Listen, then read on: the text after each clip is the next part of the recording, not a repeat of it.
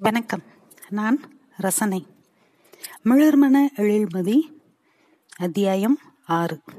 எழுதியவர் திரு நர்சம்.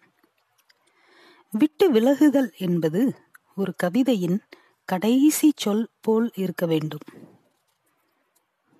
இரவின் நடுவில் இருந்தது கடல். கடல் முழுக்க இருள் வியாபித்திருந்தது.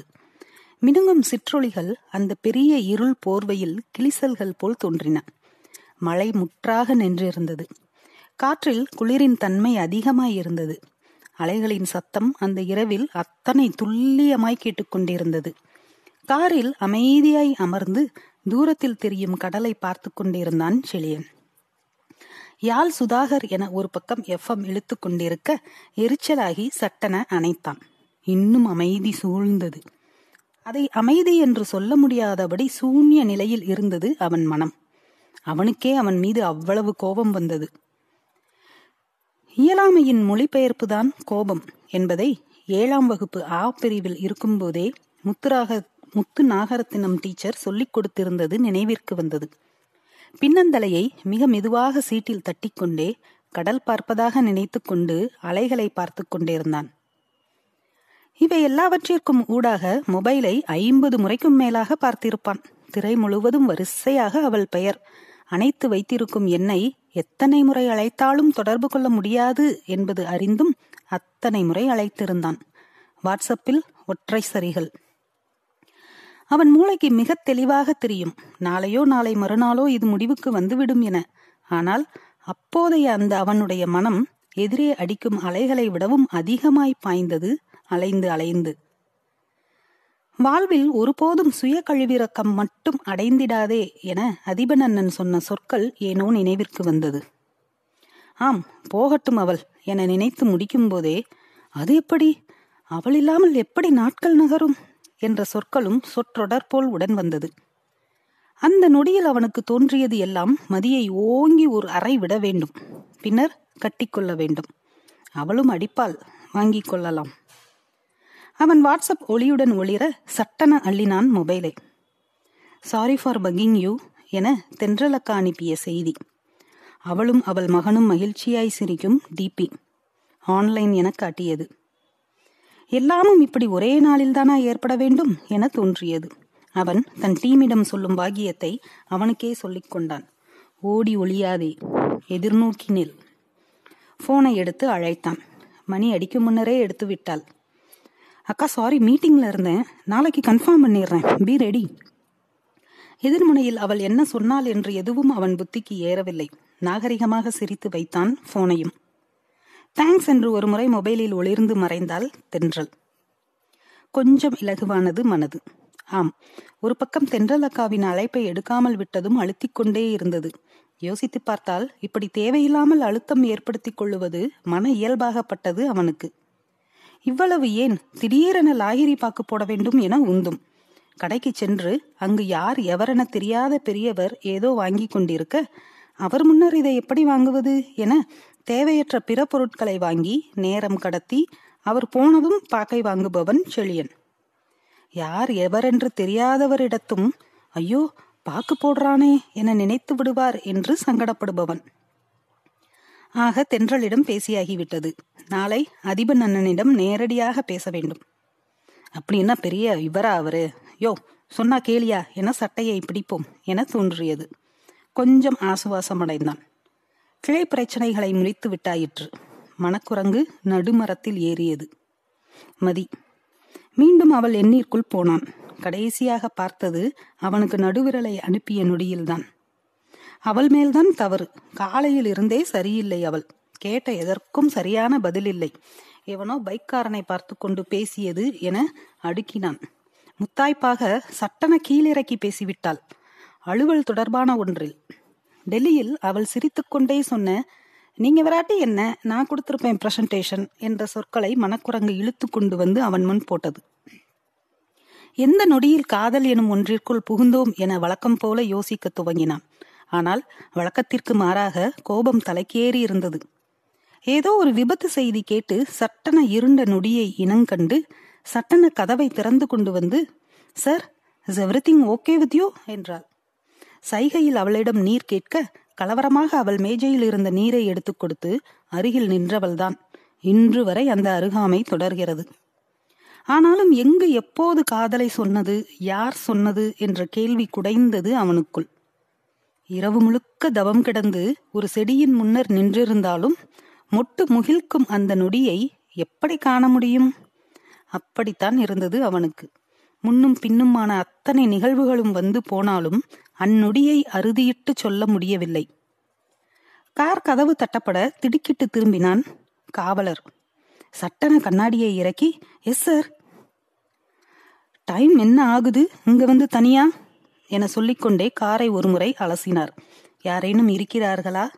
எப்பெண்ணேனும் என்பதே சரி. சார் தனியா தான் இருக்கேன். சரக்கு எதுவும் இல்லை. சும்மா மைண்டு சரியில்லை. அதான். சொல்லிக்கொண்டே வெளியே இறங்கினான். காற்று அப்படி அடித்தது. கடல் அப்படி ஆடி அசங்கியது சத்தமாய். மைண்ட் சரியில்லையா? சரியா போச்சு. வீட்டுக்கு போங்க பிரதர். நாளைக்கு இங்க பணம் ஒதுங்குச்சு. கைய கிழிச்சு செத்து கிடக்கான் கார் ரொம்ப நேரமா நின்னுச்சுன்னு வந்தா என் தாலிய அறுப்பானுங்க. நம்ம டியூட்டி இன்னைக்கு. சிரித்தான் செலியன். காவலர் ஒரு சிகரெட் பாக்கெட்டை எடுக்க கை நீட்டினான். சட்டன பாக்கெட்டோடு நீட்டினார். ப்ரோ உங்களை மாதிரி யங் போலீஸ் கிட்ட ரொம்ப நாளா கேட்கணும்னு நினைச்சது. கேட்கலாமா? ஓ சார் பிரிண்ட் மீடியாவா? இல்ல டிவியா எதுவும் ஷோவா என்னை சுற்றுமுற்றும் பார்த்து சிரிக்க ச்சே இல்ல ப்ரோ இந்த நைட்ல ஃப்ரெண்ட்ஸோட ஜாலியா இருக்கிறவங்கள பார்க்கும்போது உங்க ஃப்ரெண்ட்ஸ் நினைவு வருமா? ஐ மீன் டே டு டே டே லைஃப்ல எப்பவும் போலீஸாவே ஸ்ட்ரிக்டா மைண்டு இருக்குமா? நாங்க என்ன மிஷினா பாஸ் மூடு பொறுத்து தான். மெயின் ரோட்ல வண்டியை நிறுத்தி பார்த்தேன். உங்க கார் நின்றுச்சு செம்ம காண்டில் வந்தேன். உள்ள பொண்ணு வச்சுட்டு உட்காந்துருக்கீங்களோன்னு பார்த்தா ஆள் ஏதோ கண்ணை கட்டி காட்டில் விட்ட மாதிரி உட்காந்துருந்தீங்க டக்குன்னு ட்ரீட்மெண்ட்டை மாத்தி பேசினேன்ல? அந்த மாதிரி தான் ஓ ஒருவேளை பொண்ணு இருந்திருந்தா? சுற்றும் பார்த்தார். சார் நிஜமாவே இல்ல. ஒருவேளை இருந்திருந்தா?